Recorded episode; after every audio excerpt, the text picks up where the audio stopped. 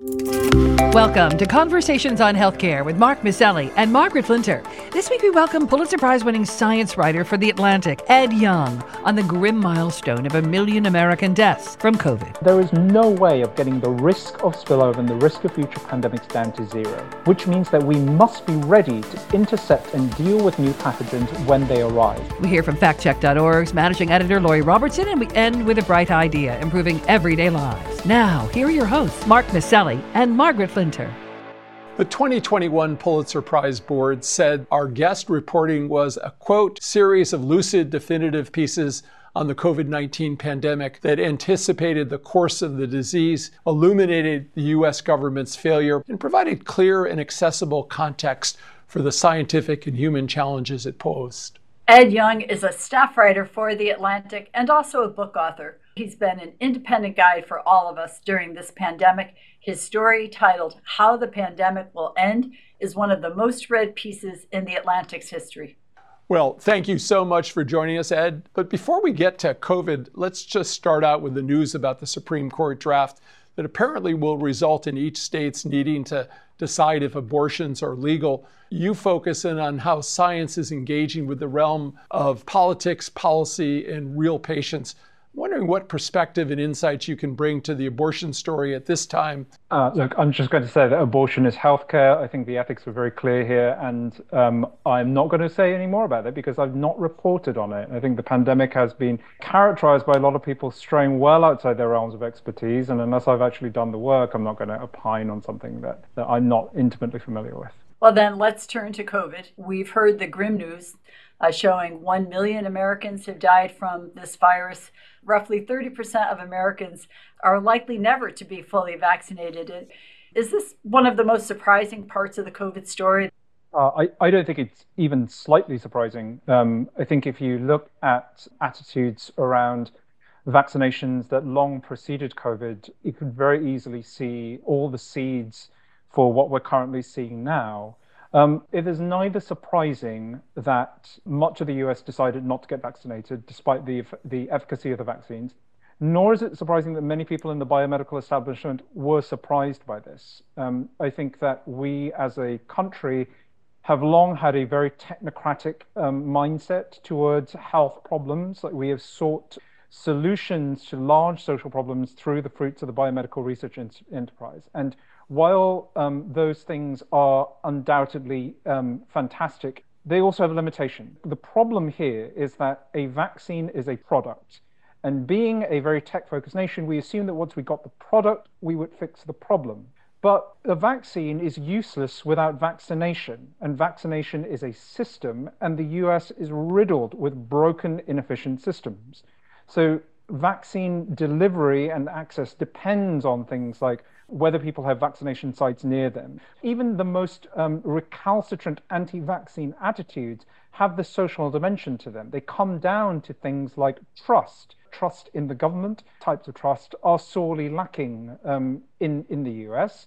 I think in part because you can't expect people to buy into a, like an intervention like this if they just don't believe that the government has their backs. And of course, in a situation like this, where people in positions of power are now saying, do this thing, a lot of people are going to go, like, why this thing and not all the other things that, that would have made our lives better that haven't been um, rolled out before now? So the problems that we've seen in vaccine uptake are very much a part of all the other problems that have, that have cost the US, uh, the US response so dearly. And I hope it's a chance for the medical establishment to have a bit of a wake up call and think about how it's thinking about how to solve these very large, difficult problems. Four years ago, you wrote an incredible article with the headline, The Next Plague is Coming, Is America Ready? And it's literally a terrifying uh, read uh, how much you accurately nailed down what was ahead of us. Uh, here's a direct quote from that 2018 article The White House is now home to a president who is neither calm nor science minded. I'm wondering if your reporting shows how different political leadership could have saved lives in 2020. Um, I think having a president who was actively downplaying the pandemic, who was hyping up um, false miracle cures, um, really didn't help matters. There is a very interesting question to be asked about whether, if we had a different president, someone more science minded, let's say if Biden was president at the start of the pandemic, would things have been better?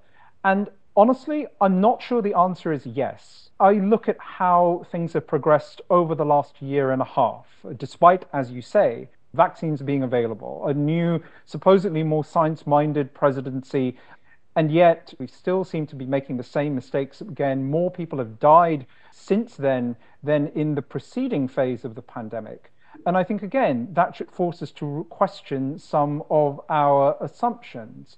Um, I'm not saying that the Trump presidency was blameless, but I also think that people who are pointing to it and it alone as the reason why the US has failed so badly, we've had, um, I think that in some ways, the theatrical incompetence of the Trump presidency makes it very easy to think that's the sole problem, and it distracts from the more banal forms of incompetence that we have seen since. Um, both administrations um, have gone very hard on this very individualistic stance on the pandemic. This idea that we're going to use biomedical countermeasures, pharmaceutical interventions to get our way out of this without having to put in the work, things like masking, ventilations, testing, all the rest, that would protect the health of the population at large. Both have failed in their own specific ways to really shore up public health at a time we really need it. And I think that Trump was deeply um, problematic and wrong in his approach to the pandemic.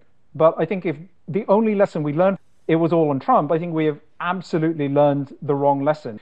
The problem was in the rootstock. The problems are foundational and long-standing and fundamental.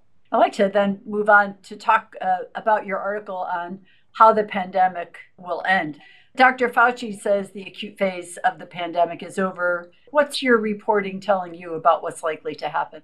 I think everyone who's been reporting on this knows that predicting even the near term future of the pandemic is very difficult. I've just been interviewing healthcare workers today across the country, and they really range the gamut from everything looks fine in my hospital to we are nearing the way things were at the height of the Omicron surge in terms of new emissions. So things are varied and things are going to be difficult to predict.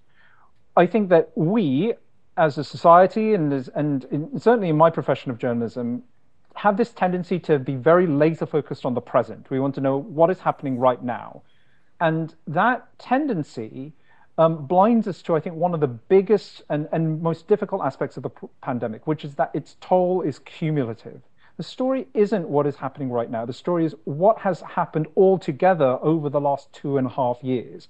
And if you look at that, you'll see that certain groups have been disproportionately impacted by what has happened. So healthcare workers are one very obvious one. Um, the people I've talked to have been pummeled by relentless surges, you know, and have been repeatedly traumatized by the horrors of what they've seen in a way that isn't just going to go over, even if, as Fauci claims, the acute phase of the pandemic um, may or may not be over. But even if that's true, we're not grappling with all everything that's happened before that point. So long haulers are another group that has um, that have borne the disproportionate and long-term consequences of two plus years of failing to control COVID. Um, huge number of them um, are still grappling with long-term symptoms. Many of them have recently experienced their two-year anniversary of, of, of symptoms.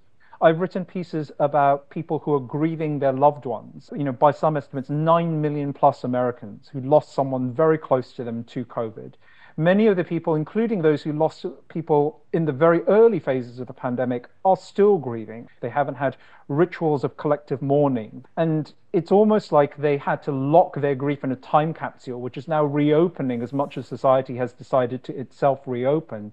They feel raging and sorrowful all over again you know, I am concentrating my reporting right now on the groups of people for whom the pandemic very much isn't over. Immunocompromised people are another group in, in, in, like this.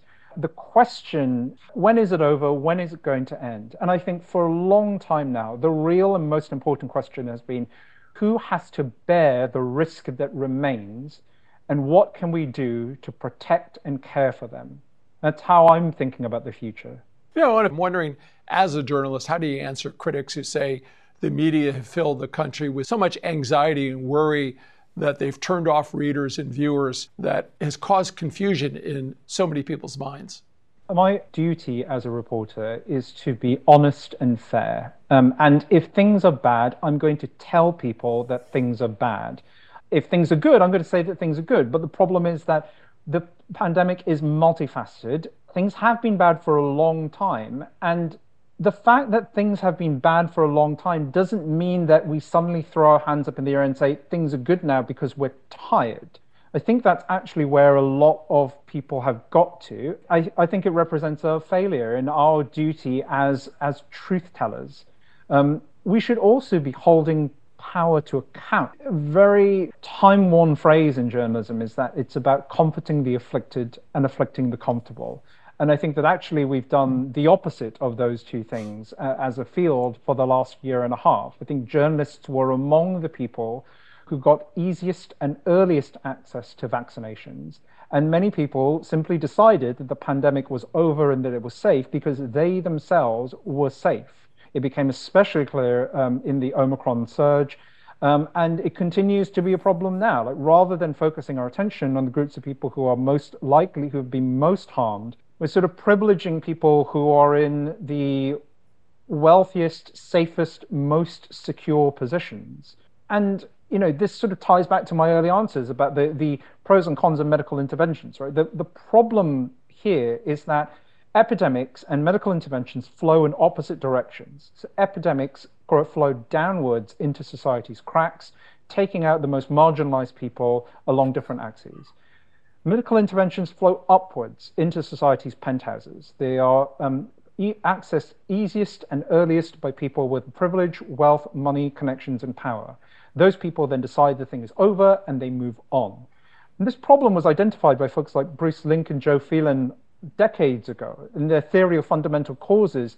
They talked about this as one as a factor behind the um, ongoing and persistent inequalities in health in the country, even though the specific pathogen of the day might change, or even though medical progress is ostensibly made, why are the same disparities persistent? Why are the same people suffering over and over again, whether it's with polio or HIV or now COVID?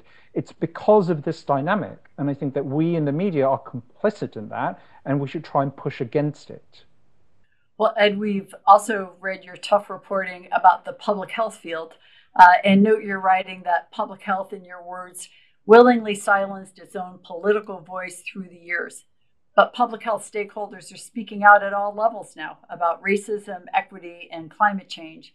Are you seeing significant signs of a change? Is that generational, or is the field just grappled with its necessity to speak out on these issues? There was a time in the sort of early 20th century when public health um, had this more of an understanding of the social dimensions of disease, the idea that things like poverty and um, inequality and uh, lack of education, poor housing, poor sanitation, all the rest were uh, profoundly influenced which communities got sick and which didn't. And it also led um, the field to be less political, less socially minded, less focused on action and fixing these large community-wide problems, and instead, um, you know, hewing to this medical model of looking down a microscope and finding a way of annihilating the bug in question.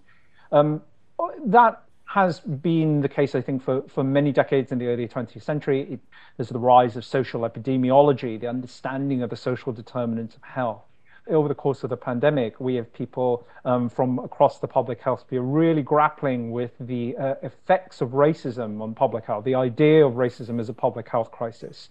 But I think that that transition is nowhere near complete. But there are certainly many prominent voices who I feel who have um, promoted this very, very individualistic way of thinking about the pandemic that is contrary to the very tenets of public health this idea that um, coping with the pandemic is now a matter of individual responsibility. Um, I think this is antithetical to public health for at least two reasons. The, the field should be about the health of the population. It's not just, it's, it's about the health of the collective, and especially in case of a pandemic when individual risk only gets us so far. My health is profoundly influenced by the choices of the people around me but also my circumstances constrain my choices. Uh, I lead a very privileged life, and I have the option of doing a lot of things to protect myself. Um, people from low income groups and marginalized groups don't have the same luxuries. And public health should be focused on them. They should be focused on um, the people who have the highest risk of um, infection and long term disability and death, the people who have the least options for accessing vaccines or treatments or protecting themselves. And I actually think that a lot of leaders in this space have done the opposite. They've sort of privileged that much more, um, privileged the privilege. They've um, thought about the pandemic really through this very individualistic mindset that I think seems to be contrary to the, the, the ethos of the entire field.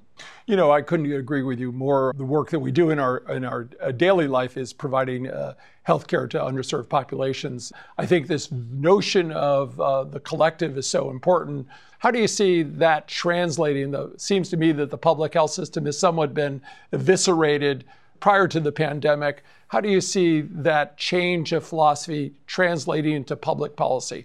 So, right, and I think this is the, the big challenge for the field right now. Um, you know, the, the public health historians I've talked to have, have made made this argument, which I think is, is very solid, that the field sort of shifting towards this biomedical paradigm um, in abandoning like it, its its kind of social roots um, also like narrowed itself right so it abandoned um, alliances um, that, that animated in the early 20th century and, and it contributed to its own marginalization. But it's very hard to right the ship. You know, public health has um, famously been underfunded for the better part of a century and, and continues to be, despite um, everything we've seen in the pandemic. So, how are a group of people um, who don't have enough funding, who are now being sort of harassed and vilified, meant to tackle problems as vast as um, racial inequality, as poverty. You know, the, the, it's it's surely beyond the mandate of, of, public health to to even think about these problems, and and yet it very much is within their mandate, right? Because as we've said, like these problems are public health problems. We're not going to get to a better situation with the next pandemic without fixing them. So so what do we do?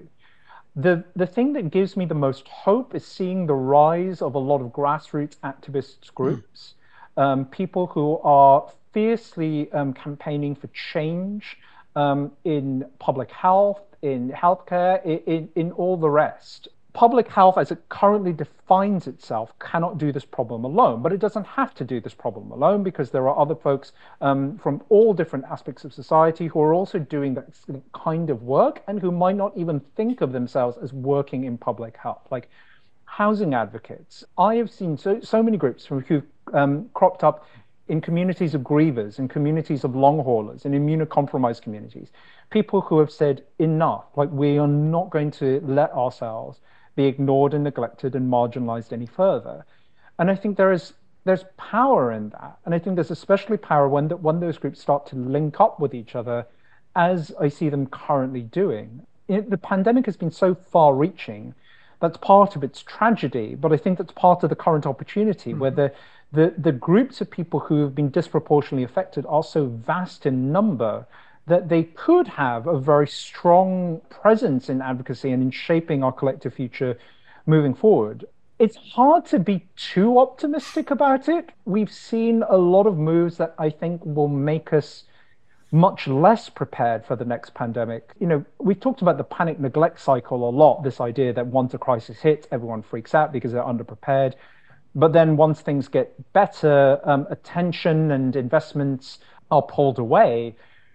We didn't even have to wait for the thing to be over this time, right? We have cascaded through multiple cycles of neglect, even while the pandemic um, has been in its acute phase. But there are large groups of people who, who refuse to let the lessons of the last few years uh, be forgotten. Well, and if people needed a reminder about why we need to sustain uh, this kind of energy. You've written that new research shows that climate driven animal migrations are likely to make pandemics more likely uh, in the future. Maybe just share with our listeners why is this so and fill us in on what is called the pandemicene. Uh, to be clear, the pandemicene is a word that I made up to describe. Oh, uh, well, perfect. Neologizing as well. yes. Um, well, so there was this story was about a study um, about the ways in which climate change is going to affect our risk of pandemics. So, as the world warms, animals are going to be forced to relocate to new habitats to track the environments that they are best adapted to. Um, as this happens, species that never previously coexisted will suddenly encounter each other for the first time, creating opportunities for their distinct groups of viruses to jump into new hosts and eventually into us. Their study um, shows that they are going to happen, these kinds of spillovers will happen disproportionately in the areas where humans are likely to inhabit, which is bad news for us. And I think, worst of all, that they have already been going on that this process is well underway and we're sort of in the peak era of these new um, first encounters and new animal to animal spillovers. Um, and and because we already live in a world that's 1.2 degrees warmer than pre-industrial levels, um, that's plenty warm enough for this to happen. Even if from now on we curb all carbon emissions we still have to cope with the consequences of what we have unleashed and what is going to happen in the near term future. This, this, this pandemicene, as I've called it, once unleashed, cannot be rebottled. We now have to learn to cope with it. Everything we've gone through over the last two and a half years will happen again. It, it just will. I think there's this sort of feeling and hope that this is a once in a generation mm-hmm. event. And I would certainly love it if that was the case. But I think it will happen again within my lifetime. I think we will see at least one new emerging or re-emerging disease within the next few years, and we have to be prepared for it. Now, in like the um, that 2018 piece that you asked, we talk about things like surveillance systems. We talk about things like preparing vaccines for the most likely dangerous pathogens ahead of time. We absolutely need to do all of those things, but there is no way of getting the risk of spillover and the risk of future pandemics down to zero which means that we must be ready to intercept and deal with new pathogens when they arise. And that means that we need to fix those social problems that cost so many people dearly this pandemic and the ones that are going to cost us so dearly in the next one. Normal led to this. Mm-hmm. so we need a different, better normal. And speaking of things that you wrote, you have a book coming out in June titled uh, An Immense World How Animal Senses Reveal the Hidden Realms Around Us. I wonder if you could just share a little bit about that. I know our readers who follow you religiously would be interested in knowing, getting a little uh, preview. So, An Immense World is about um, how other animals sense the world around mm-hmm. them. Um, and it's about how um, each species, humans included, only perceive a very thin sliver of all there is to perceive. Um, so other creatures see different colors that we do. They detect um, you know, movements in water that we can't feel. They detect electric and magnetic fields that we can't sense. And thinking about the senses of other animals allows us to perceive things that might be familiar and everyday to us in a radically new and kind of magical way. When I go for a walk with my dog, I'm, I hope that for people who read it, the book is um, a, a source of joy and wonder at a time when um, many of much of our lives have been dominated by um, by darkness and, and sadness. Um, these are, are, rough times, and uh, I'm not going to pretend that reading my book is going to fix any of the the vast systemic and social problems that we've discussed here. But I hope that it gives people a little um, shot of warmth into their soul um, at a time when I think that we all need a bit of that right now. You know, they say that journalism is the first draft of history, and you have so vividly captured this very challenging period. And thank you to our audience for joining us. You can learn more about conversations on healthcare. You can sign up uh, for our updates at chcradio.com. Ed, thank you so much for your writing uh, and for joining us today. Thank you so much for having me on, folks. I appreciate it. Take care of yourselves. Conversations on Healthcare, we want our audience to be truly in the know when it comes to the facts about healthcare reform and policy. Lori Robertson is an award winning journalist and managing editor of FactCheck.org, a nonpartisan, nonprofit consumer advocate for voters that aim to reduce the level of deception in U.S. politics. Lori, what have you got for us this week? Those who are not vaccinated against COVID 19 are more prone to serious illness and are dying at higher rates than those who are vaccinated. But partisan social media accounts, including a post by a member of former President Donald Trump's campaign legal team, continue to misleadingly suggest the vaccines are unnecessary and discourage their use. On April 8, Democratic Representative Frank Pallone of New Jersey announced on Twitter that he had tested positive for COVID 19. Pallone, who is 70, also wrote, quote, Thankfully, I'm vaccinated and double boosted, so my symptoms are mild. Shortly after that, Jenna Ellis, a lawyer who served on former President Trump's legal team, responded with a tweet that read, quote, why are these idiots still thanking the vaccine? Stop pushing the vax, end quote. But Ellis's suggestion that there is little difference in outcomes from COVID 19 among the vaccinated and unvaccinated is just plain wrong. Data from the Centers for Disease Control and Prevention show significantly higher rates of hospitalization for COVID 19 patients who are unvaccinated compared with those who are fully vaccinated.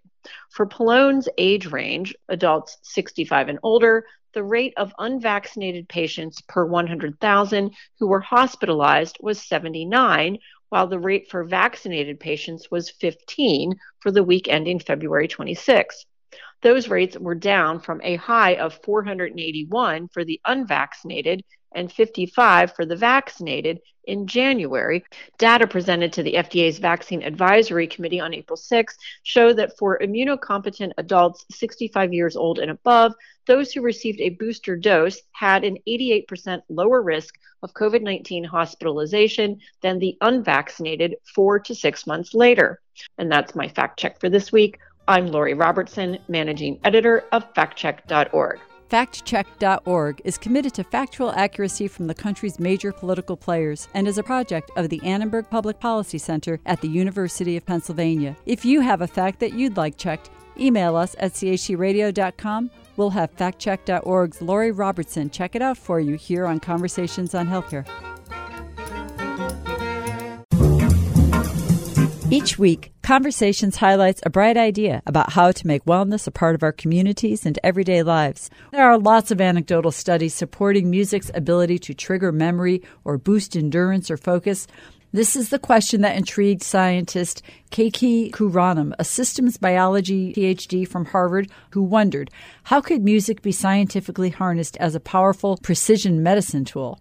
They formed the Sync Project with a cross section of neuroscientists, biologists, audio engineers, even some rock stars like Peter Gabriel, and started by using artificial intelligence systems to analyze existing playlists that purport to promote relaxation, induce sleep, enhance focus, or athletic performance. And once we have this set of songs that our machine learning algorithms predict to be effective for a specific activity, we can then run studies using these devices like your you know, heart rate monitors, your smart watches, and actually look at how effective indeed is that song for that purpose. Karanam and her colleagues note that most of us self medicate with music already, so why not harness this ubiquitous tool that's available to all of us and develop strategies and systems that might replace pharmacological interventions with musical ones? So we're literally walking around with, you know, 14 million songs in our pocket every single day.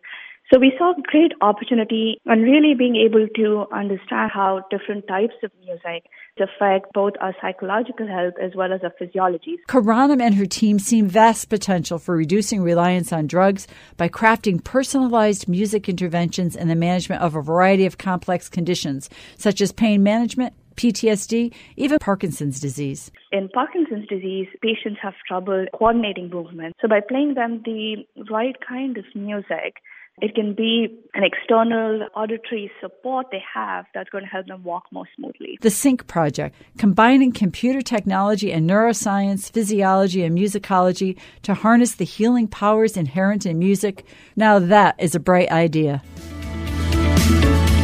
You've been listening to Conversations on Healthcare. I'm Mark Masselli. And I'm Margaret Flinter. Peace and health. Conversations on Healthcare is recorded at WESU at Wesleyan University, streaming live at chcradio.com, iTunes, or wherever you listen to podcasts. If you have comments, please email us at chcradio at chc1.com or find us on Facebook or Twitter. We love hearing from you.